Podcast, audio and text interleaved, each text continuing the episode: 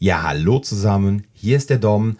Jetzt gleich startet die eigentliche Folge, also keine Sorge, der Jan und unser lieber Gast Ralf, den werdet ihr jetzt gleich auch hören, nachdem ich hier mit meiner kurzen Einführungserklärung fertig bin.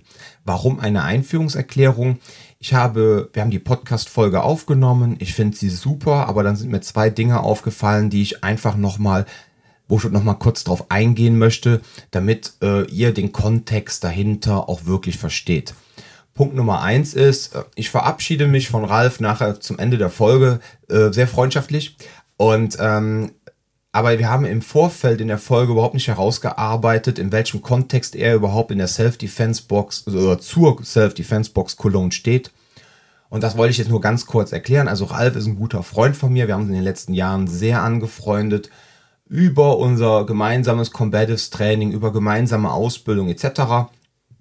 Und Ralf ist aufgrund seines beruflichen Hintergrundes für mich auch ein sehr wichtiger Mensch, der mir in äh, strategischen, geschäftlichen Entscheidungen sehr weiterhilft und mich dann mir einfach mit Rat und Tat einfach äh, zur Seite steht.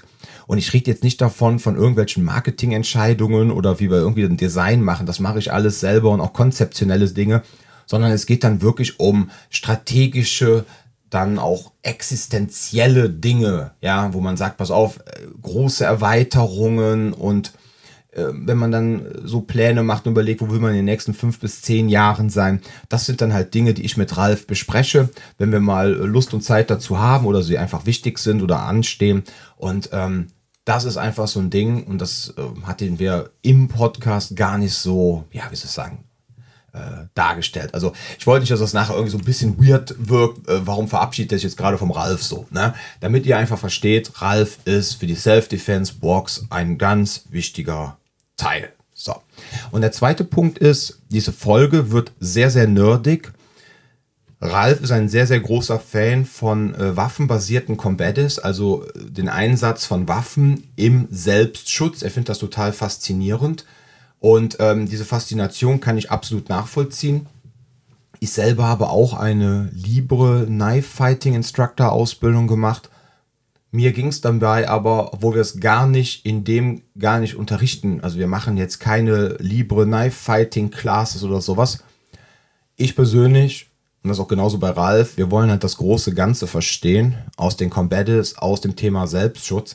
Und da bietet es sich einfach an, dass man ja, sich auch mit dem Thema Einsatz von Waffen zum, äh, zu, zu jetzt zum Eigenschutz auseinandersetzt, als trainieren, also als trainingsgebende Person.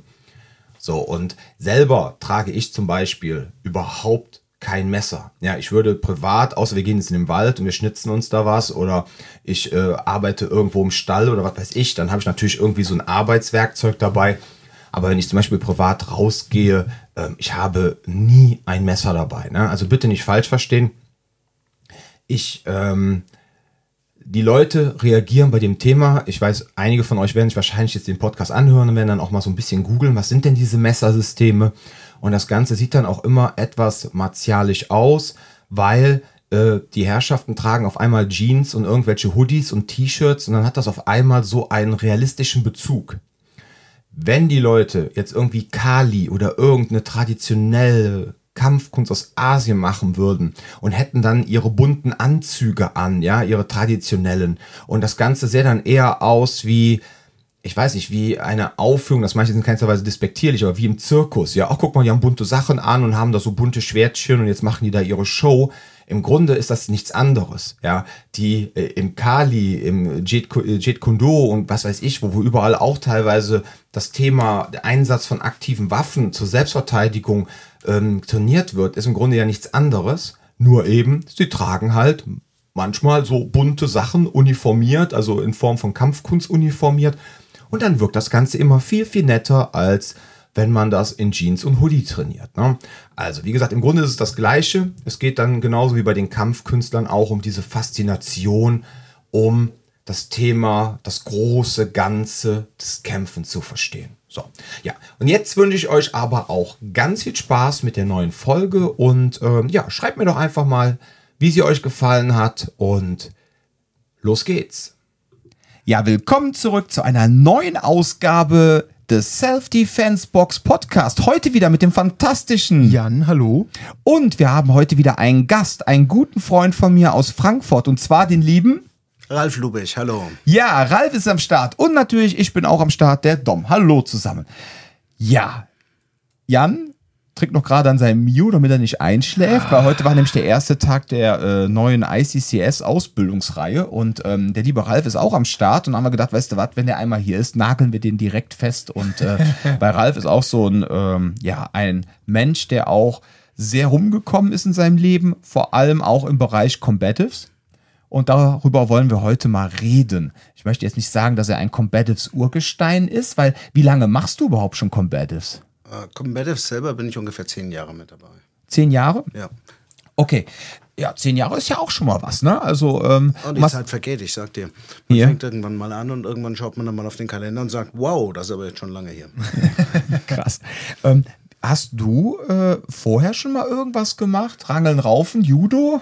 Also wie jedes gutes kleines Kind habe ich irgendwann mal mit sieben, acht Jahren ein bisschen Judo angefangen, habe mich damit auch ein paar Jahre rumgetrollt und bin dann später als Jugendlicher so mit 15, 16 zum Karate gekommen. Zu dem Zeitpunkt hat man ja gemacht Karate, Taekwondo und das war's dann auch. Boxen und Ringen war sehr verrufen zu dem Zeitpunkt. Ja gut, und dann ging es halt mit Karate weiter, ein bisschen Ausflüge in WT, ein bisschen Eskrima. Ja, hat jeder mal gemacht. Bis ich dann irgendwann mal in ein Combatives Dojo reingestolpert und geda- gedacht habe, das ist es jetzt wirklich. Und seither bin ich mit Leib und Seele dabei. War das bei dir eher so eine Art Evolution, dass du dich immer weiterentwickelt hast? Oder gab es mal einen Grund, dass du gesagt hast, ich brauche jetzt mehr Realität? Also wir hatten ja auch schon Leute hier, die Gast waren, die auch irgendwie so klassische Sachen gemacht haben, haben da mal die Hucke voll bekommen oder haben im Dienst gemerkt, das funktioniert ja gar nicht und haben sich dann angefangen umzusehen. Oder war das für dich einfach nur so ein Zufall oder, oder eine Art von Evolution? Also ich wollte immer schon ein Stück mehr in Realität reingehen. Es hat sich bei mir auch so in eine Richtung, wie soll ich es nennen, Straßenkarate entwickelt. Bei uns am Dachboden mit ein paar Freunden sich wechselseitig hauen, dann zieht man sich halt Boxhandschuhe an, dann merkt man, die Technik verändert sich. Das, was man klassisch gelernt hat, funktioniert nicht so. Und dann gab es schon so eine Evolution. Und dann habe ich eben mal weitergeschaut, was gibt es denn eigentlich für Basis, mit der man weiterarbeiten kann? Und Combatives hat sich da mehr zufälligerweise ergeben. Ist ja immer noch eine Randerscheinung in Deutschland, deswegen sowas zu finden, das dauert erstmal seine Zeit. Ja, absolut. Ja, Combatives ist auch wirklich eine sehr, ähm, wie soll ich sagen, äh, äh, wirklich eine Randerscheinung. Es ist im Grunde, ich sage immer so, das ist so, wenn man jetzt von elektronischer Musik ausgeht, wirklich so absolut nerdiges äh, äh, Underground-Musik, ja, ich weiß nicht, ich glaube, äh, wenn wir jetzt in, in deinen Metal-Bereich reingeben würden, den du magst, dann wäre das irgendwie sowas wie Doom-Metal oder so, irgendwas ganz nerdig Spezielles und nicht jetzt, äh, was weiß ich, Metallica mit Nothing Else Matter. also nichts gegen dieses Lied, das ist großartig, aber äh, bei uns im Music Store in Köln gibt es extra Schilder. Es gibt gewisse Lieder, die dürfen dort nicht gespielt werden in der Gitarrenabteilung und Nothing Else Matter ist eins davon. Ja. Das finde ich eine gute Entscheidung, ja. Ich wollte gerade schon sagen, Elektronik komme ich nicht ganz zurecht, aber der Vergleich stimmt ganz gut. Ich bezeichne es auch manchmal, wenn ich gefragt werde, ist das sowas wie Kraft Mager? Dann sage ich, ist die kleine schmutzige Schwester von Kraft Mager. Ist auch in den Staaten weiter verbreitet als hier, ne? Deshalb ist so mein Eindruck gewesen, Combatives. Man muss, glaube ich, aufpassen. In den Staaten wird der Begriff Combatives auch anders verwendet. Ah, ist wieder die verwenden auch schon mal die sportliche. Wenn man sportlich miteinander kämpft, nennen wir das auch schon mal Combatives. Ah, Oder okay. Competives. Ja, also dieses, also da muss man aufpassen, weil bei uns in Deutschland, wir haben ja dank unserer tollen Sprache, haben wir ja diese Differenzierung zwischen Kampfkunst, Kampfsport, ne? Und äh, in, ja, wenn du in Amerika bist, ist das alles Martial Arts. Ja, das ist schon richtig. Und Jan, wenn man da auch nochmal drauf schaut, Combatives ist ja traditionell so Zweite Weltkriegskampftechnik, kann man sagen, oder Kampfansatz, der da ist. Und das war auch lange Zeit genau in dieser Richtung ähm, angeboten. Und in USA gab es dann mal bei der US Army eine Veränderung in Richtung Modern Army Combatives, was mehr oder wenig BJJ in Tarnklamotten ist, mit etwas Striking mit dazu. Der Hintergrund war dazu, dass man gesagt hat, wenn wir einen, wenn wir klassisch Combatives trainieren, dann ist der Reiz weiter zu trainieren für die Truppen relativ schnell vergangen. Also brauchen wir etwas, was mehr einen Wettbewerbsgedanken herstellt Und jetzt hauen sich die Einheiten wechselseitig auf die Mütze. Die Kommandeure freuen sich. Es gibt einen Wettbewerbsgedanken und Leute trainieren viel, viel mehr. Da gibt es auch Meisterschaften drin, ne? Da gibt es auch klassisch Meisterschaften mit dazu. Und der Begriff ist dort von den Modern Army Combatives dann rübergewandert in andere Bereiche. Und da hat man jetzt Gracie äh, Combatives und Luther Livre Combatives und so weiter. Der Begriff hat sich dadurch etwas implementiert. Ist aber was anderes als das ganze ursprüngliche Combatives, wie man es aus dem Zweiten Weltkrieg kannte und das wir auch hier noch praktizieren. Haben, Dom und ich haben irgendwie da auch mal Videos gefunden. Ich glaube, wann war das? Irgendwie aus den 20ern, 30ern? Ja, ja. Ja. Und da, das waren auch eben genau diese Videos, auch unter dem Namen Combatives. Und ähm, Ja, das war halt dieses Defendo von. genau. Ich komme gerade nicht drauf. äh, Defendo ist rausgekommen und dann haben wir natürlich gut, die guten alten Sachen, die da aus der, aus der Shanghai-Ecke dann rübergekommen sind Richtig. und dann in, erstmal in England sich verbreitet haben mit Fairbairn, Fairbairn Sykes, Genau, den die dann meinte da ich, waren. ja. Von dort als, als Ausbildungskonzept für die, ja, mehr die Leute, hinter feindlichen Linien abgesetzt werden sollten, der, wo die Hauptqualität war, sprichst du gutes Deutsch, dass du nicht aufhältst. Und deswegen, es waren keine ausgebildeten Leute. Und wie bringe ich denen schnell und effizient bei, sich zu verteidigen? Das hat so viel Anklang erfunden, dass es dann nach USA gegangen ist, dort auch weiterentwickelt wurde. Und das war dann eben auch lange Zeit das, die Art der Wahl, wie man auf, äh, dort auch Leute ausbildet bei den Streitkräften. Und ich finde es einfach unglaublich spannend, wie das Ganze sich auch weiterentwickelt. Äh, witzigerweise, interessant, was heißt witzigerweise? Eigentlich ist es nicht witzig, sondern eigentlich ist es sehr gut. Die Bundespolizei hat nämlich auch vor drei Jahren, haben die auch ihr komplettes System geändert. Die hatten bis vor drei oder vier Jahren, hatten die immer noch so, da mussten die Beamtinnen, Beamten im mittleren gehobenen Dienst, glaube ich, den, oh Gott, ich glaube, den grünen, innerhalb ihrer Ausbildungszeit, den grünen Gürtel in Jujutsu machen und dann haben die das dachte, Jujutsu. Judo. Nee, nee, Jujutsu. Und dann Ah, haben die okay. das aber noch kombiniert mit ein bisschen Kickboxen. Das haben die jetzt auch geändert und haben seit vier oder fünf Jahren machen die Gracie Combatives. Haben die als offizielles System eingeführt. Ähm, wird aber nicht so benannt, weil mittlerweile haben die Behörden ja auch draus gelernt, dass sie halt jetzt keinen äh, System mehr eine Werbeplattform geben, so wie mancher Wing Chun Anbieter in den 90ern ja mit seinem Wing Chun großartig Werbung gemacht hat, ne? Äh, lerne Wing Chun, lerne das Nahkampfsystem des SEK NRW. Das gab's wir, ja. wir wollen da keine Namen nennen. Nein, wir wollen keine Namen nennen. Die Nerds wissen, wovon ich rede und alle anderen, äh, ja, also wie gesagt, es ist halt, es ist auch jetzt mal, mal ganz kurz ein Seitenthema, ne? Es ist auch echt problematisch immer mit dieser Werbung, ne? So dieses, wir trainieren das Gleiche wie bei, äh, wie, das ja auch immer so schön ist, wenn man immer so Dokumentationen sieht vom KSK und dann zeigen die auch immer so Wing Chun Techniken. Wenn man aber dann mit Personen redet, die damit zu tun haben, die sagen auch immer so, also ganz ehrlich, wenn das KSK in die Situation kommt, dass die Empty Hand äh, Close Quarter Combat äh, durchziehen müssen, dann ist verdammt viel falsch gelaufen. Und äh, wir pieksen uns, also die, nicht wir, das KSK piekst sich dann auch immer so alle möglichen, äh, die besten Sachen aus allem raus. Ne? Dann kann man sich natürlich auch vorstellen, dass da sehr wenig Wing Chun drin sein wird. Und ähm, aber die haben halt von allem was rausgenommen. Ne? Und aber die Person, mit der ich damals gesprochen hatte, meinte auch so, der Laie, der Zivilist, äh, schenkt dem militärischen Nahkampf viel zu viel Bedeutung. Das mir auch aufgefallen, Im Grunde muss man ich hab da ein, zwei den Mal mit Waffen welchen- umgehen können. Ne? Ich habe da ein, zwei Mal mit Soldaten drüber gesprochen und es war immer dieser, dieser Punkt, der immer wieder angebracht wurde, naja, wir versuchen auf 400 Meter effizient zu sein. Alles darunter ist schon was, ist schon was daneben gegangen. Und das ist eben dieser, dieser Gedanke dabei. Wir versuchen als Einheit anders zu funktionieren und auf eine Distanz effektiv zu sein und nicht wie jetzt ein MMA-Kämpfer quasi in einem Oktagon irgendwie jemand anderen niederzustrecken. Das ist nicht das, wofür die Leute da ausgebildet werden. Ja. wenn du das anschaust, alleine wenn ein, eine militärische Einheit zur Kurzwaffe, zur Pistole übergehen muss, ist schon was ganz falsch gelaufen. Und dann nochmal zu sagen, ich muss dann unbewaffnet oder mit irgendwelchen Messern oder ähnlichem arbeiten, das ist schon wirklich die Ausnahme. Ja. Vielleicht nochmal kurz zurück auf das Thema Modern Army Combatives. Kelly McCann, der ja so einer der Dons im Combatives ist, der hat Absolut. das auch stark mitgeprägt. Von ihm, er hat lange übertragen das klassische Combatives und sein Spruch, den er auch zu Modern Army Combatives gebracht hat, und den finde ich gar nicht schlecht, put the fight back into Combatives. Lass die Leute kämpfen. Und wie schwer kann denn mein nächster Gegner sein, wenn ich sage, ich gehe ständig in einen Kampf, ich nehme es dauernd an. Hat was für sich, ist natürlich dann immer die Frage, wie kombiniert man das im Training, wie viel Sparring machst du, ohne dabei das Mindset, ich rolle über dich einmal drüber in Combatives dann auch zu verlieren. Spannende, konzeptionelle Frage. Finde ich, gibt es einige gute Ansätze, wie bei Scharia jetzt beispielsweise, wo wir heute sind, wie man eben genau die Denkweisen miteinander verbinden kann. Ja. Weil wenn man letztendlich zu sportlich ist, ja, Ja, und man lässt ja, dann auf einmal den Straßen- oder den Schlachtfeld-Kontext, wenn du dieses Begriff Schlachtfeld so willst, dann muss ich mal direkt an den Zweiten Weltkrieg denken und große Schlachtfelder. Aber ihr wisst, was ich meine, also den militärischen Kontext, wenn man das außen vor lässt oder davon keine Ahnung hat und man verfällt dann auf einmal äh, in dieses Sportliche, dann hast du auf einmal ein Problem. Ne? Und ähm, du musst also dieses Sparring machen, aber versuchen immer diesen Kontext, da kann jetzt noch jemand anderes dazukommen und oder es könnte mich vielleicht auch jemand jetzt im militärischen Kontext töten, natürlich auch mit berücksichtigen. Ne? Aber Kelly McCann, wo du es gerade ansprichst, ist ja auch wirklich so the Godfather of äh, Combatives. Genau. Und ähm, da gibt es ja auch einige gute Bücher von ihm und auch damals noch, als es diesen Paladin Verlag gab, ja, gab es auch einige gute DVDs. Ähm, du hast sogar bei ihm mal eine Ausbildung gemacht, oder? Die Instructor-Ausbildung? Ja, ich bin bei ihm das? durch die Instructor-Ausbildung gelaufen, ja.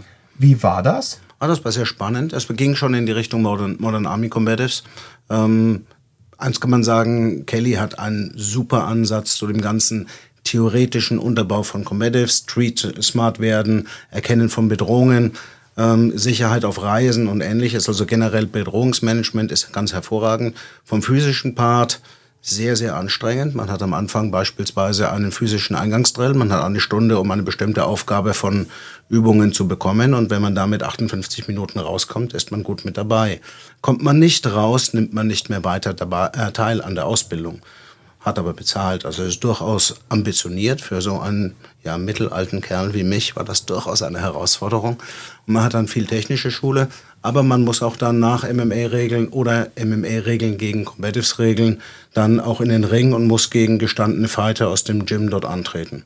Ist für viele Leute, die noch nicht geschlagen wurden, durchaus auch eine Herausforderung. Hat super viel Spaß gemacht und Kelly ist auch toll. Übrigens kurz ein Exkurs, muss man erzählen.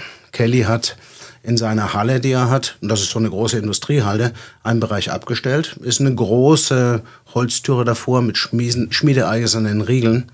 Steht drüber The Last Round und dahinter ist ein Irish Pub. Und das hat dir gefallen.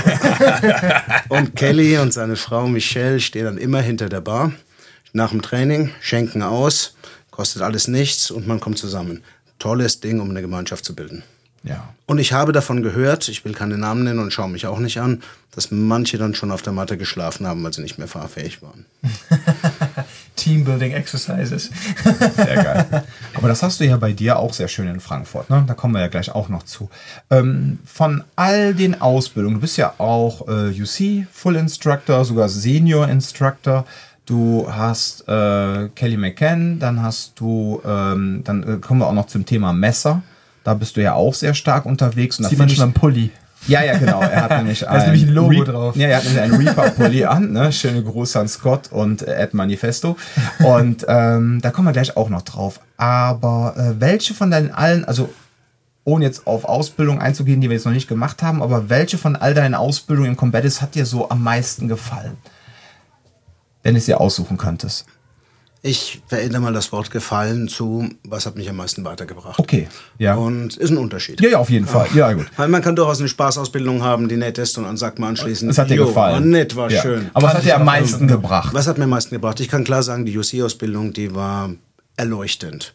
Da hat man lange Jahre trainiert, da hat man einen, denkt man, man kennt eine ganze Menge und stellt fest, man hat irgendwie, also ich habe festgestellt, ich hatte irgendwie Wissensinseln und UC-Ausbildung war, das hat so die Autobahn durchgebahnt und hat festgestellt, wow, so hängt das alles zusammen. Das ist jetzt ein gutes Konzept und das hat auch viele Sachen im Nachhinein sehr vereinfacht.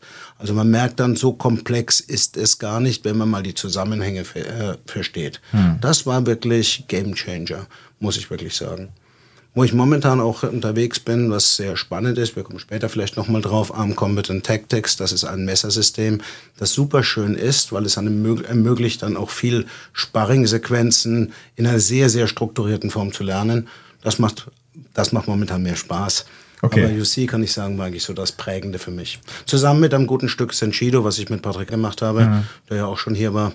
Guter Kerl, kann man gut arbeiten. Auch bei Rich war ich schon gewesen, aber Patrick ist da schon eine Nummer. Ja, der ist schon. Das ist toll. Ja, das ist ein ganz toller Mensch, auf jeden Fall. Wenn du uns jetzt hörst, dann äh, Ja. Grüße gehen raus, genau. Grüße gehen raus. Er hat heute früh mit ihm telefoniert. Ja, ja, der quatscht ja schon mal gerne, das stimmt. Wenn er mal Zeit hat. Ähm, Grüße gehen nochmal raus. Ich hoffe, meine unterschwellige passive Aggressivität ist angekommen, lieber Patrick. ähm, wie, bist du, Nudge, denn- wie bist du zum UC gekommen? War das, weil ich weiß, die Kelly McKenna-Ausbildung hast du ja später gemacht, ne? Das war erst so in den letzten drei Jahren oder so. Ich glaube, irgendwie vor Corona oder so hast du die, glaube ich, gemacht. Aber UC bist du ja schon viel länger mit verbunden. Wie bist du eigentlich dazu gekommen? Also ich bin mehr zufälligerweise in ein, eine Kraftschule reingekommen, die aber tatsächlich UC gemacht hat. Also stand Kraft raus, UC war drin. Und ich habe dann eine Plattform gesucht, wo ich mehr Trainingspartner finde. Und das war gerade um die Ecke bei mir zu Hause, bin ich reingestolpert, habe gedacht, wow. Und ich dachte eigentlich, ich kann was, aber der Trainingsansatz ist eigentlich sehr überzeugend. Und dann lernt man halt mit der Zeit, wer steht dahinter, wer ist noch da. Und dann hat es nicht lange gedauert, bis ich dann, Lee hat zu dem Zeitpunkt wenig Seminare in Deutschland gemacht, bis ich mich dann in den Flieger gehockt habe und dann Southampton mich in der ominösen UC-Garage mit ihm gehauen habe. Und das ist wirklich eine Garage, und zwar so Ja. eine alte 70er-Jahre-Garage. Die ist nicht breit, da gibt's auch keine Heizung. Da gibt's auch Nägel in der Wand, also wenn man Bollwerk macht, muss man wirklich aufpassen. Aber ist schon Historie. Ja, weil letztendlich hast du ja dann nachher auch alles, ich sag jetzt mal UC-technisch, so was die Ausbildungsstrukturen so anbetrifft, das Ganze einfach professionalisiert, muss man ganz klar sagen. Du gehörst aber noch zu der alten Garde, die halt noch, ne, auch hier, wie unser lieber Lukas, der mal hier am Start war, ne, ähm, der halt wirklich noch nach England geflogen ist, hat da seine Wochenenden, seine Ausbildung gemacht, Blut, Wasser und sonst was verloren und äh, da bist du Full Instructor geworden, ne? Mit der äh, ominösen Kneipe, wo dann dieser Abschlussdrill auch mal stattgefunden hat. Ne? Ganz genau, ja. Man, man hat irgendwie das Gefühl, die Combatis wäre ganz, die Combatis wäre sehr stark verwoben mit Alkohol, ne? Und Kneipen. Wir kommen später noch auf Frankfurt zu sprechen. Das Ja, genau. Nee, genau, so war das gewesen. Da gab es die Ausbildung nur in äh, UK. Es gab auch vorher nur sehr wenige internationale Instruktoren. Es gab mal eine Gruppe in Tschechien, die das gemacht hat. Aber es war mehr so, man trainiert lange und irgendwann mal sagt man dann, ja, okay, jetzt lass uns mal durch die Abschlussdrills durchgehen und durch die, unseren ominösen Pressure-Test, der dann da ist, der nicht schön ist. Ich kann es wirklich nur sagen. Ja. Erleuchtend, aber nicht schön. Und ähm, das war noch die alte Form. Wir haben dann im Anschluss dran gesagt, wie können wir das ein bisschen strukturierter und erwartbar für die Leute machen. Dass ich weiß, welche Termine ich habe, dass ich weiß, was ich machen, machen möchte. Und da ist unser Ausbildungskonzept rausgekommen, was sich recht gut bewährt hat. Ja. ja ich habe es ja auch mitgemacht. Ich, nur dank Corona habe ich nie den Abschlusstest gemacht, Ja. weil es nicht dazu gekommen ist. Ihr hattet damals ja angeboten, habt gesagt, pass auf, äh, wir könnt, ihr könnt den jetzt machen, aber dann seid ihr nur ähm, Apprentice Instructor, richtig. Genau. Ja. Und da habe ich gesagt, nee, wenn, dann will ich auch vor dem Augen von dem Alten das machen, weil äh, da habe ich jetzt keine Lust, nichts gegen euch, aber dann auch, ne, keine Arme, keine Kekse. Und bisher hat es sich halt noch nicht äh, ergeben, ne? aber ähm, ja. Ja, Es das ist eines von unseren Prinzipien, die wir noch haben. Er ist der Gründer, er ist der Founder, er ist der Grandfather von dem Ganzen. Und ähm, Vollinstruktoren werden nur durch Lee benannt. Es gab noch keinen, der noch nicht von ihm benannt wurde. Und deswegen haben wir gesagt, es war also eine Möglichkeit wäre gewesen, wir machen das Ganze online und er guckt online mit zu. Aber das fanden wir ein bisschen lächerlich. Also das haben wir gesagt, dann machen wir die Ausbildung eben ein Stück früher zu Ende. Und wer möchte, kann anschließend noch nachträglich anhängen. ja. Das bedeutet aber, UC war das erste ähm, Selbstschutzsystem, mit dem du dich beschäftigt hast. Richtig, ja. ja. ja. Also die anderen, die ich vorher, die anderen Trainingseinheiten nicht hatte, waren mehr Martial Arty. Also viel Wettkampfsport. Wettkampfsport, ich habe auch früher viel Wettkampf gemacht, damals im Karate, hat man halt gemacht. Also man zog sich einen weichen Pyjama an und einen bunten Gürtel und rannte durch die Halle. Hat komisch Japanisch gesprochen, das war ganz lustig. Ähm, aber war super schön, war auch erleuchtend, hat mich auch viel weitergebracht, hat auch technisch viel gebracht. Das ist eine, eine traditionelle Ausbildung, ist eine super technische Schule, sollte man nicht vernachlässigen und es macht wahnsinnig Spaß. Das gehört ja auch noch mit dazu. Und aber der Wechsel, dann mal reinzukommen, zu denken, ja, eigentlich fühle ich mich da schon ganz sicher.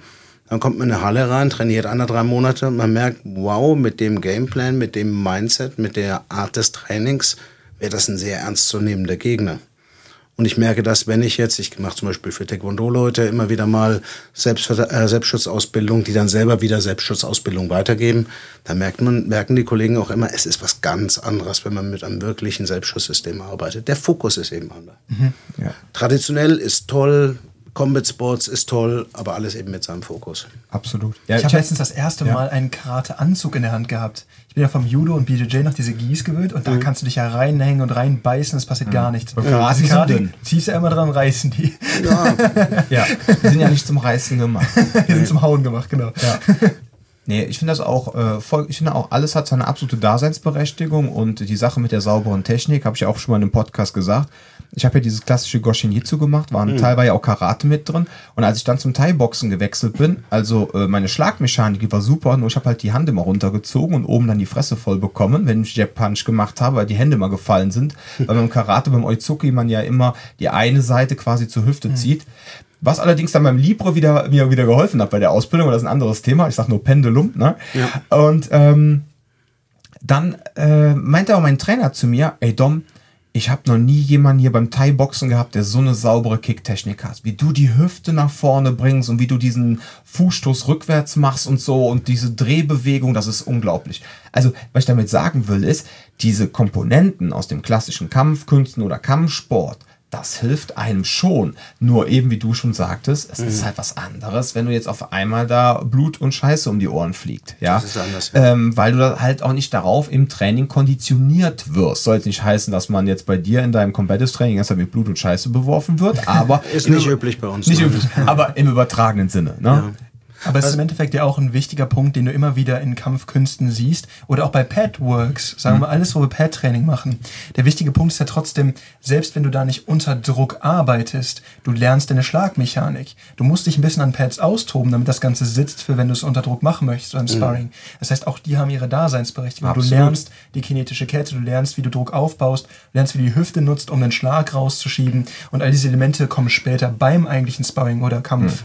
Wettkampf oder Streetfight eben dann wieder raus. Aber du hast jetzt auch gerade was Wichtiges gesagt, kinetische Kette und das ist auch Trainingsmethode, die man im Combatives hat oder in den neuen modernen Systemen hat.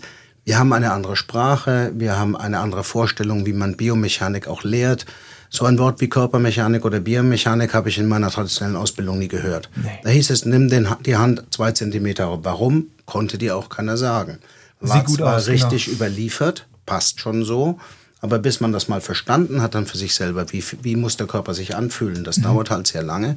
Da muss man sagen, haben alle modernen Systeme, Hybridsysteme, ein- einfach eine ganz andere Trainings- und Sprachwelt, da merkt man schon eine, es hat sich weiterentwickelt. Ja. Und wie bist du letztendlich zum Thema Messer gekommen?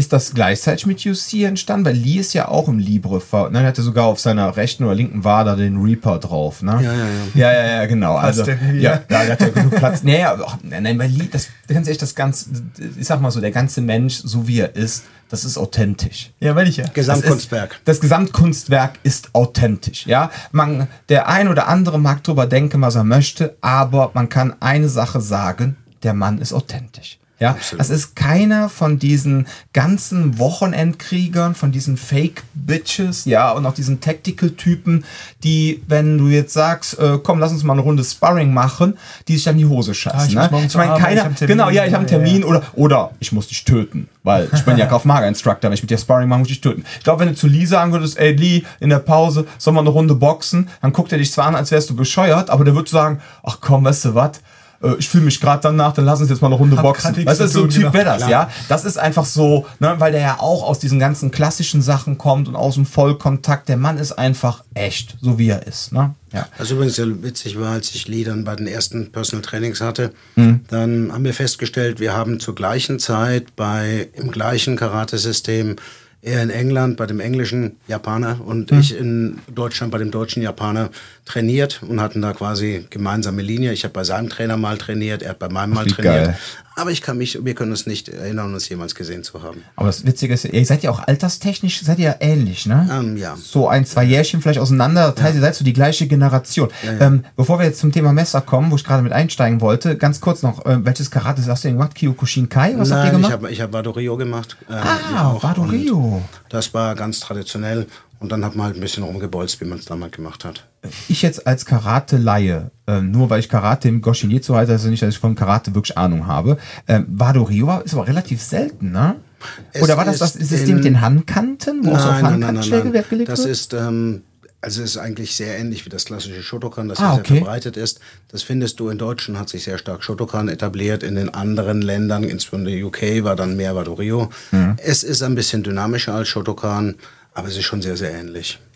Very traditional. Okay. Aber schön. Ja, ja, ja. Na, Ich habe eine gute Zeit da dran gehabt. Ja, glaube ich. Und wie bist du jetzt zum Messer gekommen? Ich meine, wann hast du jetzt genau angefangen mit UC? Das war vor zehn Jahren ungefähr, dann Ungefähr, so, ne? ja. So, und dann, wie, wie bist du mit Liebe in Kontakt gekommen? Über Lee dann? Oder Nein, hast nein, du da- einfach ein bisschen ganz, rum. Ganz andersrum. Ich habe ein bisschen rumgeschaut, was es so gibt und da hat mich dann ähm, das Videomaterial, das da, das da kursiert ist, von Scott Babb und von Libre interessiert. Hm. Gab es aber zu dem Zeitpunkt nicht in Deutschland und als dann die ersten Seminare von einem hier in Deutschland gekommen sind, das war so 2016, 2017 ungefähr, habe ich dann gesagt, ja, dann machst du es mal. Vorher haben wir, wir hatten, haben in UC auch eine Messermethode, die sehr, sehr grobschlächtig ist, wie Combatives halt immer. Ja, Bladecom. Ja, genau. Und wir haben dann, dann habe ich mich damit auseinandergesetzt. Und dann hat sich ergeben, dass, ich glaube so 2018 ungefähr, hat ähm, Lee beim Seminar in, ähm, in Amerika dann Scott Babb kennengelernt. Und sie haben ein gemeinsames Seminar gemacht. Und irgendwie haben sich die zwei sehr, sehr gut verstanden. Und wir haben dann das Libre in einer sehr rudimentären Form auch ins UC mit reingenommen. Umgekehrt siehst du jetzt in, in Libre selber auch einige UC-Einflüsse. Zum Beispiel das ganze Rausgehen zur Seite, das ganze Flanking-Arbeit, Winkelarbeit, die ist sehr stark aus, ähm, aus UC rausgekommen. Waren die früher mehr in der Zentrallinie? Ja. Ja? Viel, viel mehr. Ah. Viel traditionellere Drillmethoden, also da gab es auch eine wechselseitige Befruchtung, Evolution. Ja, das fand ich nämlich so interessant, als ich nämlich die Ausbildung gemacht hatte im Libre. Da hatten wir den lieben Mario. Mario, du wirst diesen Podcast garantiert hören, ne? Die Grüße gehen raus. Super Typ, ne? Und den mag ich unglaublich. Und ähm, der kam aber äh, oder kommt auch aus dem Wing Chun und hatte halt in der Libre-Ausbildung eher den Drang zur Zentrallinie. Ne? Ja. Und ich, der alte Thai-Boxer natürlich, Flanking. Ne? Deswegen habe ich das natürlich dann auch sehr gemocht. Ja, äh, Mario mag das natürlich auch. Der ist ja auch mittlerweile auch in deinem Art, in diesem Abend äh, Ja, der ist Geschichte auch sehr stark unterwegs, Genau. ja bei mir. Ja, ja, genau. Und ähm, also das fand ich halt auch unglaublich interessant. So, aber das Schöne ist halt auch, Lee, ähm, Ralf hat ja mit ausgebildet mit dem damaligen Libre Blue Patch. Jetzt ist ja Ralf der Blue Patch. Für alle, die nicht wissen, was ein Blue Patch ist, Blue Patch heißt, Ralf ist der Chef von Libre Deutschland. Ja. Und ähm, das Schöne ist halt, man hat dann auch wieder so den Spirit von Ralf und dem vorherigen Blue Patch gemerkt, dass das vollkommen in Ordnung war und auch von unserem Ausbilder Harun aus England, der ist der European, was ist der, ist eigentlich dann auch der European Blue Patch oder nein, ist der European Ja, das Director? Gibt, es gibt European Director, da gibt es auch traditionell so einen roten, ah, er hat den roten, ne? roten Pebble dazu, aber mein Gott, das sind Ja, Farben. ist egal. Okay, es sind Farben. Aber die, die, die drei, die dann halt ausgebildet haben, ähm, das Schöne war halt einfach, dass die dann auch total offen waren. Also die fanden das total gut, dass Mario weiterhin also seine Zentrallinie gearbeitet hat. Jetzt verstehe ich auch, klar, dann war das eher nicht traditionelles Libre, das klingt jetzt doof, aber ursprüngliches Libre, Libre, ja, ja. so Origin. Und ähm, auf der anderen Seite fanden sie so auch toll, ne, weil es auch so Unterricht mit dem Flanking, ne, dann finde ich gut. Ich mag das halt, wenn Menschen irgendetwas mitbringen, etwas können und darin auch gut sind und ihnen dann aber gesagt wird, nein, das ist alles falsch, was du machst. Finde ich auch schade. Ne? Ja, ja, das muss nicht, nicht. das muss man nicht, das finde ich nicht. wertschätzen, sondern man sagt, pass auf, das ist gut, was du mitbringst, optimier es aber ein bisschen. Ne? Auch generell, wenn bei mir Leute kommen ins Training, sich Combatives anschauen, die, die einen anderen Hintergrund haben und sich dann ärgern, weil sie nicht zurechtkommen, weil die Methodik eben für das, was wir tun, sehr, sehr gut ist. Wertschätzen, was sie getan haben. Ich finde das ganz wichtig. Da haben sich Leute jahrelang bemüht und haben eine Menge mitgenommen. Und jetzt lassen uns versuchen, wie wir die Kompetenz mitnehmen können in das weitere Training. Und das Und macht jeder einen Coach aus. Das Ja. ist eben der Punkt, weil ein guter Coach kann genau da so die Stellschrauben ein bisschen anpassen und Ja. nicht sagen, hey, hey, das gefällt mir nicht, machen komplett bei Null wieder von vorne. Weil einmal, und das ist das Wichtige, weswegen wir haben ja auch hier immer wieder Leute in der Self-Defense-Box, die vorher schon irgendeinen Kampfsport-Hintergrund hatten oder wie auch immer. Und bei denen ist eben auch der Punkt, die bringen ja auch teilweise wieder neue Einflüsse mit rein. Ja. Da ist manchmal jemand, der eine spezielle Technik so oder so umsetzt und das immer wieder aus dem FF tut und du merkst, okay, da haben wir noch nie so drüber nachgedacht, das gucken wir uns mal an irgendwie so. Ne? Und Mhm. damit hat man so einen wechselseitigen Einfluss und wenn so ein System starr wird, dann stirbt es. Das ist eben das Problem dabei. Ja, ja, Deswegen ist es absolut. wichtig, mit sowas umgehen zu können und dann auch sagen zu können, okay, beispielsweise, hey, ich, Leute bei, bei, bei Underhooks holen sich eher den Ellbogen oder eher den Kopf und dann wird von da aus weitergearbeitet. Ja. Anstatt zu sagen, nee, nee, hier, hier machen wir das so und so. Das ist immer ein bisschen dogmatisch dann. Ja, ich finde, das ist auch wichtig dabei, auch, also wenn man den kombativen Ansatz hat, ist dabei ganz zentral, einmal wir sagen zum Beispiel bei UC oder auch bei den anderen äh, Methoden nicht, dass es ein System ist, weil System, das boxt einen so ein, das sagt, ich habe keine weitere Entwicklung, wir machen das und nicht mehr. Wenn man was sieht, was funktioniert und was gut ist, warum nicht? Jetzt müssen wir nur darauf aufpassen, dass wir nicht Techniksammler werden. Es muss strukturell zum Rest von der Methode passen. Und wir sollten vielleicht was anderes rausschmeißen, was nicht so gut ist. Sonst kommen wir wieder in die Situation, dass wir 400 Techniken für irgendwas haben, die alle irgendwie gut sind und wir haben nicht mehr die Zeit, sie richtig in der Tiefe zu trainieren. Und gerade dieses Maß, das finde ich jetzt auch bei COC sehr schön, dass man ein sehr, sehr sauberes, kleines Curriculum hat, ist dabei schon sehr zentral. Das hilft auch den Leuten Orientierung zu geben. Ja. Jetzt wolltest du noch was über Messer wissen. Genau, also 2018 quasi Bob und ähm, der äh, Bob, ich sag, Scott, Scott Webb. Scott genau. Webb, ja. Wisst ihr, warum Und die haben sich weißt da kennengelernt Was ich immer sage, ja. Entschuldigung, ich sage, verwechsel das immer mit Bob Sapp. Das war nämlich ein K1-Kämpfer, also Ja, ja. Scott Babb. Genau, die zwei Babb, haben sich da quasi, äh, sind da dicke Buddies geworden und du hast dann quasi dann auch dann das erste Mal damit Berührung gehabt. Nein, also meine Berührung war, wie gesagt, so, als die ersten Seminare da waren, das war irgendwie 16, 17 in Deutschland. Platecom. Äh, nee, äh, Libre schon, zu Ach dem so, Zeitpunkt. schon. Das ist reingekommen, ja.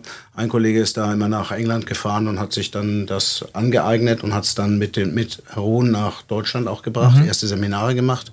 Fand ich gut, habe ich weiter trainiert und bei mir ist es immer so, wenn ich was mache, eskaliert es manchmal ein bisschen. Also habe ich halt viel, viel, viel trainiert. Und ich finde es eine sehr schöne Methode. Das ist so wie, äh, es hat erstmal nicht den Anspruch, ein eigenes System zu sein ähm, sagt, es adaptiert sich auf das, was du ohnehin tust. Und dieses Mindset zu haben, ich lerne mit einer Klinge umzugehen, aber in der Art, wie ich mich ohnehin bewege und wie ich ohnehin kämpfe. Das passt sehr, sehr gut für den Selbstschutzgedanken. Es ist klar, wo das hingehört, ganz finstere Ecke des Selbstschutzes. Ich gegen viele, da hinten steht meine wunderbare, hübsche Tochter und ich sage, keiner überschreitet diese Linie. Das ist ein ganz fin- finsterer Bereich. Das hat nichts mit Gewaltromantik zu tun. Das ist schon sehr ernst, wo man drüber redet. Und Libre positioniert sich ja so, du wolltest wissen, was das so ist und was es ausmacht. Combatives oder Kämpfen hat ein Messer aufgehoben. Wie setze ich es ein, um mich schnell im Zweifel mit tödlicher Gewalt in einer extremen Situation durchzusetzen? Man lernt es sehr, sehr schnell. Es entwickelt den Mindset sehr schnell und ich mag es auch sehr gerne als Trainingsmethode für unsere Leute, weil es nimmt gerade unseren Testosteronmonstern, also den sehr starken, die alles mit Kraft lösen wollen, das gibt halt, plötzlich spielt Kraft keine Rolle mehr. Das merken die nach einiger Zeit und man kann sich auf ganz andere Themen konzentrieren. Flow, Mindset, Stroke und so weiter, die sich dann aber auch unmittelbar wieder auf den anderen Bereich auswirken. Also Leute, die beides trainieren, werden in der Regel viel schnell besser, äh, gerade wenn sie irgendein Thema haben, in dem sie besonders gut sind, wie zum Beispiel viel Kraft. Und dieses ACT, Ja, das ist ein, Isra das ist, glaub, Entschuldigung, das ist, glaube ich, ein israelisches System, ne? Das ist ein also, israelisches ja, ja, Was System, heißt System? Also Methode, was auch immer. Ja, in dem Fall kann man wirklich sagen System. Ja. Ähm, der, wir haben noch, den, also wir gehen auch mit einem zweiten Messersystem ins Rennen. Das ist Armed Combat and Tactics. Das ist aus Israel. Wir haben das vor einem Jahr haben wir angefangen, das regelmäßig in Frankfurt auch als Trainingsgruppe anzubieten. Vorher damit ausgesetzt. Haben ein paar Level 1 Instruktoren da, sind auf dem Weg zum Level 2 Instruktor dann mit dabei. Das hat ein bisschen anderen Ansatz als Libre. Libre sagt, ich nehme ein Messer und ich schneide mich durch dich durch. Und ich bringe dich schnell zur Strecke. Hat auch nicht unbedingt dann das Thema, dass ich mit einem, dass ich davon ausgehen muss, der andere hat auch eine Waffe. Aber vielleicht sind es einfach viele. Also ich gehe durch jemanden durch und schneide mich durch jemanden durch. Hört sich halt an, ist aber so. ACT hat eher so das Thema, zwei Leute haben eine Waffe. Der eine zieht die Waffe und sagt, ich steche dich ab. Und der andere zieht eine Waffe und sagt, okay, let's fight. Und wenn man dann vom Grundgedanken ausgeht, dann ist 0 zu 0 besser als 1 zu 1. Weil 1 zu 1 heißt, wir sterben beide. Okay. Ähm, es ist also mehr defensiv und keine Fehler machen ausgerichtet und hat sehr starke, dadurch auch sehr starke Duell-Anteile, die mit dabei sind, Sparring-Anteile. Was toll an dem System ist, ich muss sagen, was wirklich toll ist, normalerweise bei vielen Sparring-orientierten Systemen heißt es, ja, spart halt mal, kämpft halt mal und mit der Zeit wird er es lernen. Der ähm, Gründer von dem System hat es sehr gut verstanden, das Ganze in eine Reihe von Drills zu zerlegen, die, in eine, die man in eine sehr, sehr sparringnahe Situation bringen, in der man aber sehr lange bleiben kann und dadurch sehr schnell hohe Fertigkeiten erwirbt. Sehr, sehr didaktisch gut aufbereitet, richtig toll. Cool. Und es macht Spaß, wenn wir jetzt auf diesen Seminaren sind. Also einmal der Gründer, der kämpft mit jedem. Und in der ersten Runde gewinnt er immer 5 zu 0. Ja. Das ist frustrierend. Mit der Zeit kommt man dann näher ran. Und wenn ich inzwischen auf irgendwelchen Seminaren bin und dann kommen Leute dabei, die 20 Jahre als Klima gemacht haben und mit der Klinge umgehen sollten. Und ich setze mich da relativ schnell durch mit viel weniger Erfahrung mit diesen Langwaffen und in dieser Duellsituation, dann merkt man, es ist ein sehr, sehr schönes System. Ein bisschen Martial Arty. Man hat doch auch als Exkurs sowas wie Schwerter, Zweihänder, Naginata, muss man nicht machen. Schwerte, äh, Messer und Machete sind schon die Hauptwaffen, die mit dabei sind. Macht wahnsinnig viel Spaß, kann ich nur empfehlen. Wer ich. Werbeblock, wir haben im Mai ein Viertagesseminar bei uns. Ah, okay. Sehr schön. Können wir ja gerne einen äh, Link in die Shownotes reinsetzen. Die Lehrschaften können da draufklicken. Machen wir sowieso, wenn die mit dir Kontakt aufnehmen wollen. Aber es gibt ja noch ein drittes System. Komm, jetzt werfen wir auch noch Piper rein. Es gibt auch noch Piper, ja. Es gibt auch noch Piper aus Südafrika. Aus Südafrika. Das ist ja, das ist ja auch mal so ganz sagenumwoben, ne? So dieses Ding in, im Gefängnis in Südafrika entwickelt worden. Ist da was dran? Mm, Also die Geschichte, die erzählt wird, heißt, es wurden die Methoden, die man dort bei den, Gefangenen? bei den insbesondere bei den, bei den schwarzen Gangs in Südafrika verwendet wurden, um ein Messer anzuwenden, modelliert, um sich auch dagegen verteidigen zu können. Und es hat sich eben eine Sammlung, eine Methode ergeben, die, äh, die dann eben beschreibt, wie geht man damit um. Da ist das Einsatzszenario eher, ich möchte mir überfallartig, ich möchte dich erstechen, ohne dass du eine Chance hast, Gegenwehr zu leisten. Also mehr so der Attentäter. Hat durch, das heißt, es sind sehr viele, Maidbewe äh, sehr viele Täuschbewegungen, sehr viele, soll ich sagen, Taschenspielertricks, sehr viele Finten. Ja, Finden, die auch mit dabei sind. Viele Finden, die mit dabei sind, um zu sagen, ich komme zu einem guten Step, der dann aber auch endgültig ist. Mit einer Kultur, die und Bewegungspattern, die doch etwas und ähm, interessant vom technischen her, also vom technischen her, es ist eine Sammlung von, relativ kleine Sammlung von unterschiedlichen Werkzeugen. Spannend, sich das Ganze anzuschauen.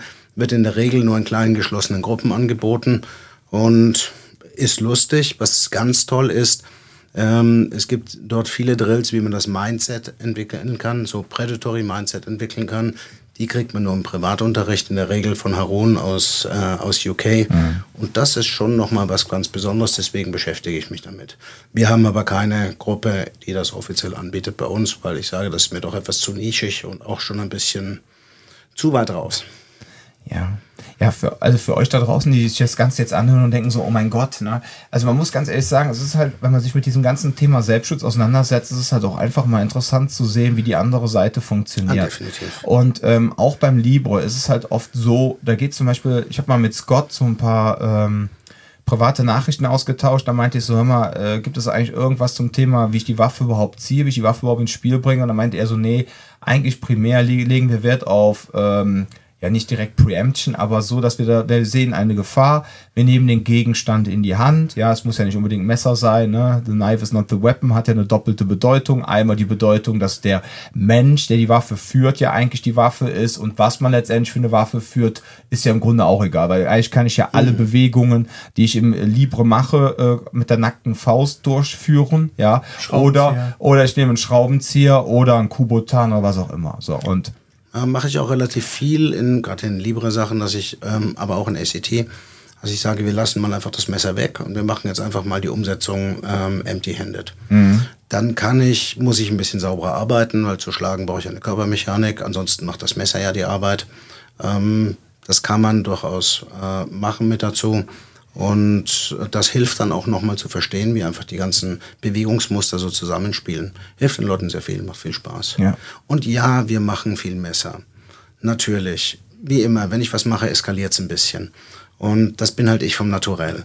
Aber wenn du jetzt zu Kali oder so etwas gehst, machen die auch viel Messer. Und wenn du zum Absolut. Fechten gehst, die, die stechen ja nur aufeinander ein. Dort ist halt mehr der romantische Hintergrund dann dabei und traditionelle Hintergrund. Und wir verwenden es schon zum Selbstschutz im Wesentlichen mit dabei. Ja, das ist genau der Punkt. Und ich wollte auch ganz kurz ähm, diese Sache mit dem, was ich sagen wollte, bei Libre ist es halt auch so, dass man dann halt auch oft darauf setzt, denjenigen dann auch quasi in einer asymmetrischen Situation dann auch mit der Waffe zu überraschen.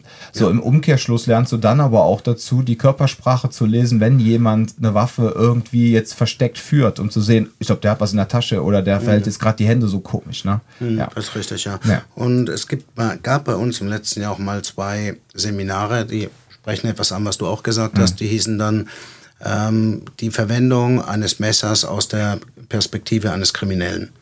Da wurde bewusst mal die andere Seite gewählt und gesagt, wie wird denn das eingesetzt, was sind die Einsatzszenarien? Und das ist schon sehr lehrreich vor dem Hintergrund, wenn man sich gegen so etwas schützen möchte. Ja. Ja, das Thema kam dann halt auch wieder aus England drüber, weil London, da ist ja momentan, äh, ja, man hat ja, äh, je nachdem, was für ein Stadtteil man hat, hat man da südafrikanische Verhältnisse mittlerweile und äh, da geht echt die Post ab und äh, ich weiß gar nicht, Harun, unser äh, Europachef, kommt der eigentlich äh, aus dem Großraum London? Ja, Der, ist in kommt London, da, ja. Der ist sogar in London selber. Der ist okay. in, äh, im Osten von London. Ist immer klasse, wenn man nach Heathrow fliegt, fliegt man eine Stunde nach Heathrow und dann fährt man zwei Stunden zu ihm durch London. Auf die andere Seite, ja. Ja, das okay. ist halt der Preis, den man zahlt. Ja. Aber es ist ganz, ähm, er wohnt schön, er wohnt in so einem klassischen englischen kleinen Häuschen und ist ja auch vom Beruf her sowohl äh, Konfliktcoach in Schulen, das ist die eine Teil, 50 Prozent, und die anderen 50 Prozent ist der ähm, Osteopath, TCM-Arzt sogar, ne? TCM-Arzt ebenfalls und er hat viel von dieser Runde her mitgebracht. Ist ganz spannend, also ist eine gute Kombination. Ah, das, da hast du schon mal von erzählt, dass Ja. er immer quasi die Leberpunkte versucht zu treffen oder sowas. Nee, bei Ralf hat er so ein bisschen rumgepiekst. das ist- das ist so, ist der Running Gag.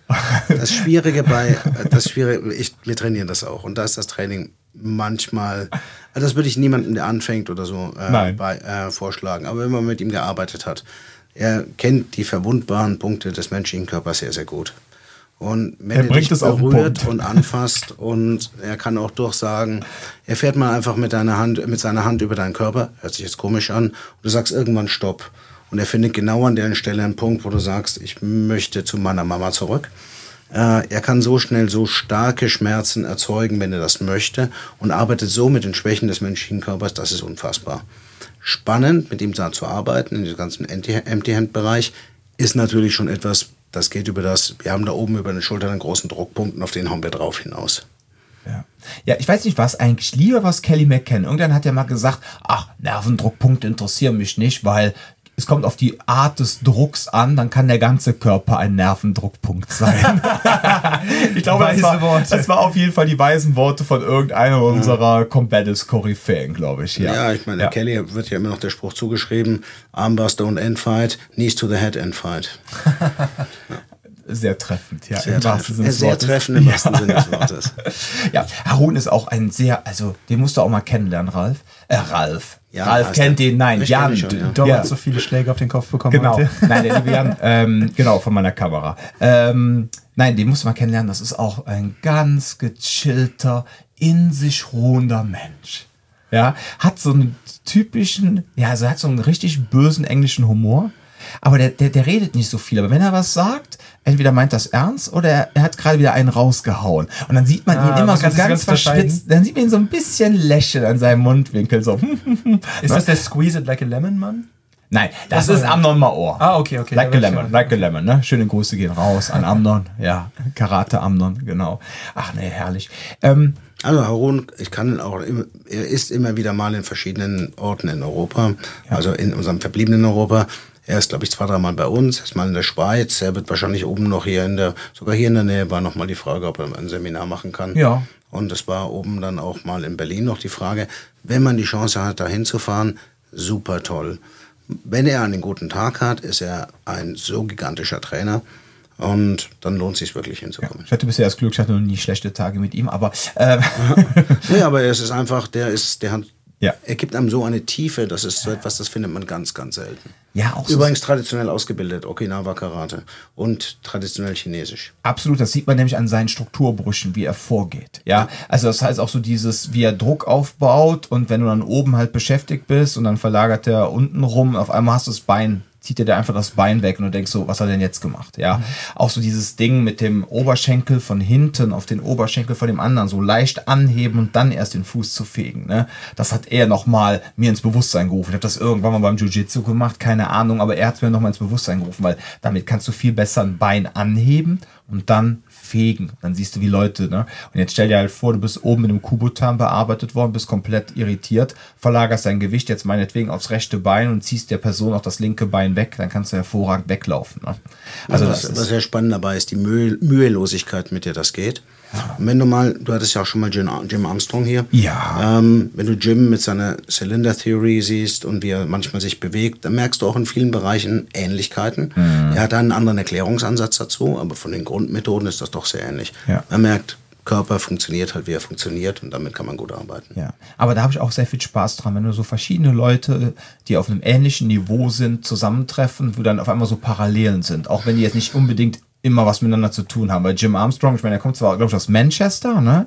irgendwie so Mittelengland, aber er wohnt schon seit über 25, 30 Jahren in Australien. Und dass der jetzt so oft Harun sieht, ist auch nicht der Fall. Wahrscheinlich habe ich noch nie getroffen. Mhm. Aber dadurch, dass Jim halt auch wieder einen tiefgründigen Kampfkunst-Hintergrund hat, kann er die Dinge natürlich auch aufs Minimum herunterbrechen. Und darüber haben Jan und ich auch schon mal gesprochen, dass es halt sehr gefährlich ist, im Grunde so äh, Kraftmager oder Combatives Ausbildungen, wenn Personen, die überhaupt keinen Hintergrund haben, ja, dann auf einmal die Essenz beigebracht bekommen, aber wissen eigentlich gar nicht so wirklich, wo kommt das jetzt eigentlich her und haben nicht diese, dieses tiefgründige Verständnis. Dann bietet es sich mhm. schon an, wenn du Leute wie jetzt dich hast, wenn du Harun hast oder Jim Armstrong, die auch Jahre, Jahrzehnte lang Kampfkunst gemacht haben, haben möglicherweise das große Ganze verstanden und dann ist das Herunterbrechen aufs Minimum natürlich wesentlich einfacher mhm. und das auch dann anzuwenden, ja. Und die Gefahr sehe ich halt oft auch beim Kraftmager und ja, bei den Combatis gibt es ja nicht so viele Ausbilder und der Name ist auch zum Glück jetzt noch nicht so verbrannt worden. Also ich kenne jetzt keine puh, ich weiß nicht, ob ich jetzt weit aus dem Fenster lehne, aber ich kenne jetzt keine schlechte Combatis-Ausbildung, wo ich einfach nur denke, oh mein Gott. Ähm, aber so im Kraftmager, da lernst du oft dann so an einem Wochenende so heruntergebrochen irgendwie. Ne? Fetzen, ne? Fetzen. Ja, so ja. Fetzen und dann denkst du, boah, jetzt kannst du auf die Welt äh, als Trainer Sternchen in losgelassen werden und dann, äh, ja, bringst du den Leuten dann da diese Fetzen bei und ich meine, wenn du natürlich dann der Einäugige unter den Blinden bist, ist das ja gut. Aber wehe, da kommt jetzt noch ein Einäugiger oder es kommt jemand mit zwei Augen, ne? Dann wird es natürlich ganz spannend für dich als Tra trainingsgebende Person. Das ist Problem, wenn du, wenn du runterdrosselst, wenn du minimalisieren möchtest, was Sinn ergibt, weil du möchtest mit wenig Aufwand viel abdecken mhm. können. Mhm. Und das ist ja gerade bei Combatives auch so ein bisschen eine der, der, eins der Prinzipien, die mit durch, das Minimalismus-Prinzip. Aber du hast immer wieder dieses Problem, wenn du so weit reduzierst, dass der dass die Person, die es quasi gerade erlernt, nicht mehr nachvollziehen kann, wie sind wir an diesen Punkt gekommen. Und das ist der erste Kontaktpunkt damit. Dann fehlt manchmal diese Herleitung für das super effiziente und dann ja. wird es vielleicht falsch verstanden. Und das ist halt das, wo du auch, glaube ich, manchmal merkst, so bei den originalen äh, Kraftmagar-Systemen, ich nenne es jetzt ja. einfach mal wieder ein System, ähm, die dann aber quasi im Laufe der Zeit durch, ja, ja, wir, wir kommen von dem und da kommt unser, unser, unsere Legitimität her, mhm. immer weiter verfälscht wurden. Und dann hast du mhm. irgendwann Systeme, die mehr Kampfkunst als Selbstschutzsysteme sind. Und ja. das ist, glaube ich, die große Gefahr dabei. Die ist immer weiter oder drumherum reduzieren oder falsch reduzieren und dann falsch verstanden werden. Das ja, definitiv, definitiv. Also bei Leuten, die neu zu mir, also kommen viele Leute, die irgendwo sagen, ich habe was anderes gemacht und mache jetzt Combatives, dann mhm. hat man den Hintergrund. Bei neuen Leuten versuche ich den Combatives schon als Basis und als Fundament und als Zentrum zu etablieren, mache ich für mich auch. Und dann ist es aber eben ein Startpunkt. Und dann arrondiert man vielleicht noch das eine oder andere mit dazu und baut so sein Wissensnetz mit auf. Rein Combatives Methode, da kann man eine Menge machen, da steckt auch viel Tiefe dahinter. Ähm, aber man muss auch sagen, es ist ein Stück weit endlich wenn man sich weiterentwickeln wird, wird man irgendwann mal die Augen aufmachen, nach links und rechts schauen. Ja. So ist bei mir dazu gekommen, dass ich halt ein Messer in die Hand genommen habe, dass ich irgendwann mal eine Pistole in die Hand genommen habe und dass ich irgendwann mal gesagt habe, jetzt kann man auch in andere Sachen reinschauen. Beat, Grappling, Beat, Boxing, Beat, MMA oder ICCS, was da noch da ist. Hm. Aber es muss strukturähnlich bleiben. Combatives und Wing Chun zurückgelehnt im Vergleich zu aggressiv ist halt einfach ein sehr schwerer Match. Absolut.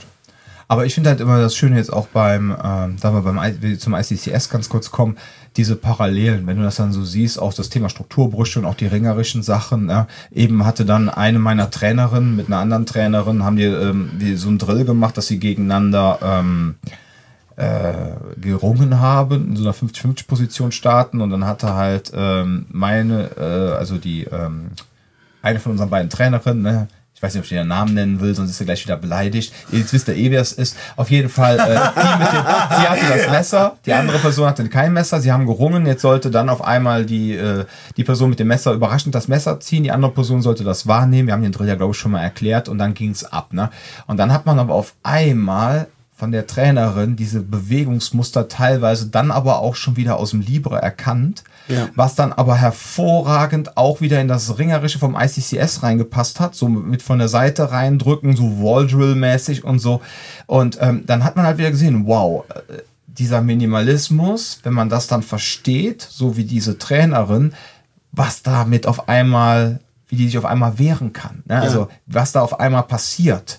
Wobei sie sich ja jetzt gar nicht wehren sollte, sie war jetzt die Angreiferin. Ne? Ja. Obwohl mir das auch aufgefallen ist. Also ich habe in Libre bisher noch nicht sehr tief reingeschaut, aber das, was ich bis jetzt gesehen habe, bis auf, ich sag mal, Konzepte, die auch wieder neu waren, die du halt mit einer äh, leeren Hand so nicht durchführen kannst, ähm, ist vieles, gerade auch von der Schrittarbeit, gerade auch von der Art und Weise, wie du dich um einen Gegner herum bewegst, komplett wie in anderen Systemen, die ich vorher schon, was heißt System, oft auch Kampf, Sport, wie ich es schon von vorher Ja. kenne, ne? Dieses ganze, vieles boxerisch, viel davon ist irgendwie, wie ich mich bewege, das Slippen, das Rumbewegen, ähm, viele von den Stichbewegungen sind so ein bisschen mit, mit, mit so Leberhaken vergleichbar oder mit, Mi- mit Nierenhaken und du merkst, vieles von dem, was du aus dem Boxen kennst, findet im Libre auf einmal wieder seine Daseinsberechtigung. Und Das fand ich sehr schön, diesen Übergang von, oh, warte mal, das kenne ich. Ah ja, jetzt habe ich einfach nur ein Messer in der Hand. Coole Sache, aber die Idee ist, ist, ist schon bewusst und auf einmal merkst du, wie du es einbettest. Und dann kommt halt noch on top. Das ist halt das Wichtige dabei. Dann kommt halt noch der ganze Kram, der dazugehört.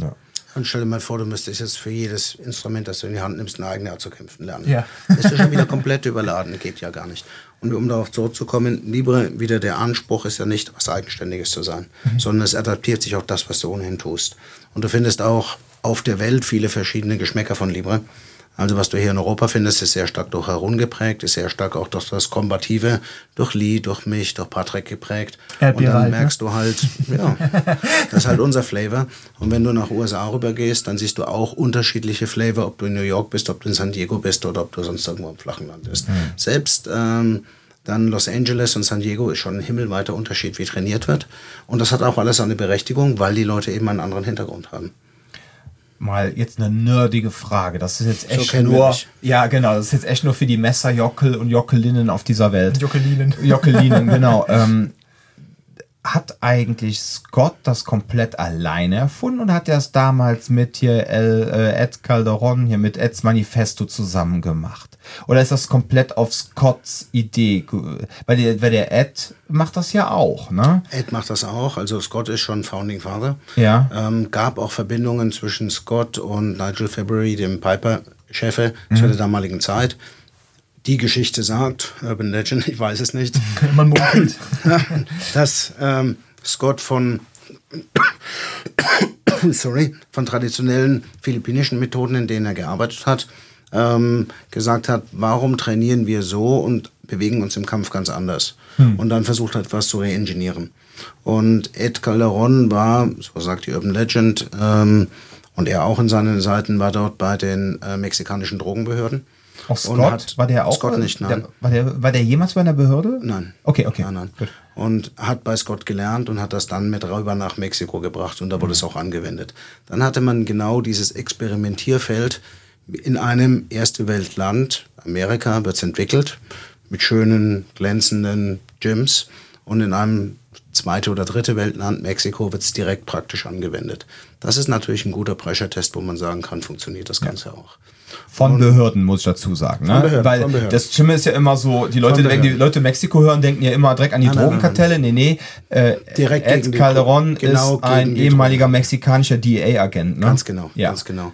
Und Harun hat noch einen wesentlichen Einfluss dann auf die Entwicklung von Libre gehabt. Äh, beispielsweise die Empty-Hand-Sachen, das ist rein Harun, die da mit drin sind Mhm. und hat sehr viel noch mit reingebracht. Also man kann sagen, wenn es an drei Gestirn gibt bei Libre, dann ist das äh, Scott, das ist Ed und das ist Harun. ja, cool. Ja, das hat mich nämlich immer so ein bisschen gewurmt und interessiert. Ja. Ja, ja. Ja, ihr Lieben. Ähm, Ganz kurz. Wir Ach so. haben jetzt gar nicht über Frankfurt gesprochen. Ah, Frankfurt. Frankfurt, genau. Das ist untergegangen, weil da bin ich auch die ganze Zeit scharf drauf gewesen. Das ist ja ganz Frankfurt. scharf drauf. Ah, okay. Wie kam das, dass du dir da deinen eigenen Combatives-Tempel gebaut hast? Nein, gebaut, nicht Den angemietet. Tempel, okay, finde ich gut. Es ist ein bisschen eskaliert. Es ist mal wieder eskaliert, genau. Ich habe nach einiger Zeit bei dem Gym, bei dem ich war, bei dem Combative Dojo, dem ich war, die haben sich sehr stark in den äh, Grappling-Bereich entwickelt. Und das war nicht mein Ansatzzszenario. Das hat für die Kollegen, die dort waren, sehr, sehr gut gepasst, weil sie alle einen behördlichen Hintergrund hatten. Und Also dann für die gesagt Sicherung, haben, genau. Sicherung und ich kann nicht direkt schlagen und das geht nicht. Und das war eben nicht mein Ansatzzszenario. Und ich war schon viel zu sehr bei Lee, als dass ich dann davon wieder weg konnte. Und dann ist es halt bei mir am Dachboden weitergegangen, so wie früher. Und dann haben die Jungs in, aus Frankfurt, die immer zu mir gekommen sind zum Trainieren, dann gesagt, komm, wir müssen mal was aufmachen in Frankfurt. Wir fahren nicht immer 40 Kilometer raus aus Frankfurt, um da bei dir am Dachboden zu trainieren. Na gut, dann haben wir einmal aufgemacht in Untermiete in der Aiki- Aikido-Schule. Vier Wochen später waren wir dann zweimal die Woche unterwegs. Nochmal vier Wochen später waren wir dann dreimal die Woche unterwegs in drei unterschiedlichen Locations. Dann haben wir gesagt, jetzt brauchen wir was. Jetzt haben wir ein schönes Ding, sehr industrial, Hinterhof, ein Keller und oben noch dann so ein bisschen Sozialräume. Wir haben einen großen Tisch und einen Bierkühlschrank. Im Gegensatz zu dieser wunderbaren Self-Defense-Box gibt es dort Bier und ich habe mich hier schon beschwert. Ich wollte sagen, Ralf hat sich heute, glaube ich, dreimal beschwert. Ich wiederhole mich jetzt nochmal öffentlich und beschwere mich, dass wir jetzt hier kein Nachbier trinken können. Ist aber ein tolles Ding. Wir haben so einen großen Stehtisch, mit, äh, wo sich die Leute nach dem Training versammeln. Ja, ist echt schön. Dann gibt es ein Bierchen dazu, dann bleiben die Leute stehen und auch wenn ein neuer dazukommt, der stellt sich einfach mit dazu und ist sofort ein Teil des Teams. Und das ist so bindend. Das hat auch gezeigt in der, wir machen das Non-Profit, das heißt, die Miete muss bezahlt werden, die Trainer kriegen alle kein Geld. Darf ich hier nicht so laut sagen, aber ist okay. Dir darf ich sagen. Ja, ja, bleibt ja unter uns. Der Podcast hört ja keiner. Das hört ja keiner. Mario, wir lieben dich. Der wird dir als erstes hören. Die Trainer kriegen alle kein Geld. Das macht, das, dass wir sehr günstige äh, Rates auch anbieten können. Zahlen halt alles, zahlen die Ausstattung und das ist gut. Und das macht Spaß, weil es weil so ein Familiencharakter entstanden ist. Und wir haben in der ganzen Corona-Zeit haben wir genau null Mitglieder verloren. Nicht einen einzigen. Es sind alle dabei geblieben. Es sind nicht alle danach wiedergekommen, weil sie von ihrer Couch nicht hochgekommen sind. Und danach hat man ein paar Kündigungen gekriegt. Aber eigentlich erst ein Jahr danach, als es vorbei war. Ja. Und das ist gut, Family Spirit. Und das finde ich auch ein gutes Miteinander, ein gutes Arbeiten. Es sind auch viele Freundschaften und schon eine Menge Beziehungen entstanden aus dieser Geschichte. Ja. Ja Partnerbörse.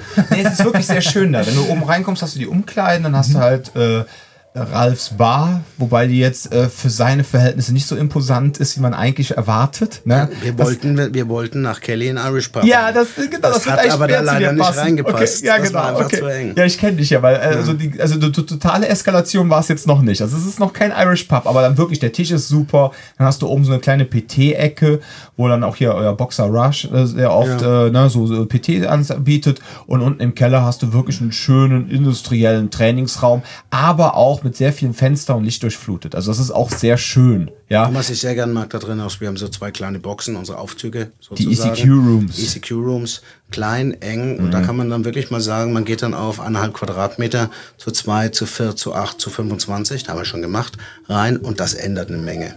ja, Das ändert eine Menge. auf jeden Fall. Ich war auch schon mal drin. Ja. So bin ich zum Hähnchen geworden. Ja. Da, hab ich, da haben wir einen Kunden, der immer wieder kommt und sagt, Jan, mein Cock-T-Shirt ist kaputt, weil das an der Seite gerissen ist. weil wir eben dieses Hähnchen eben auch angefangen haben, auf Shirts zu drücken. Ja, aber das Händchen ist auch cool geworden. Ja, Super. ja Ralf, ähm, also ich habe nichts mehr. Das Einzige, was ich sagen kann, ist A, vielen lieben Dank, dass du da warst. Vielen Dank Gerne, für deine gerne. Freundschaft. Ja, gerne. das ist mir auch sehr viel wert. Das nächste Mal erwarte ich ein Bier, ich wollte es nur erwähnen. Ja, ist okay. Also das war jetzt gerade dir auch ein Bier, wenn das.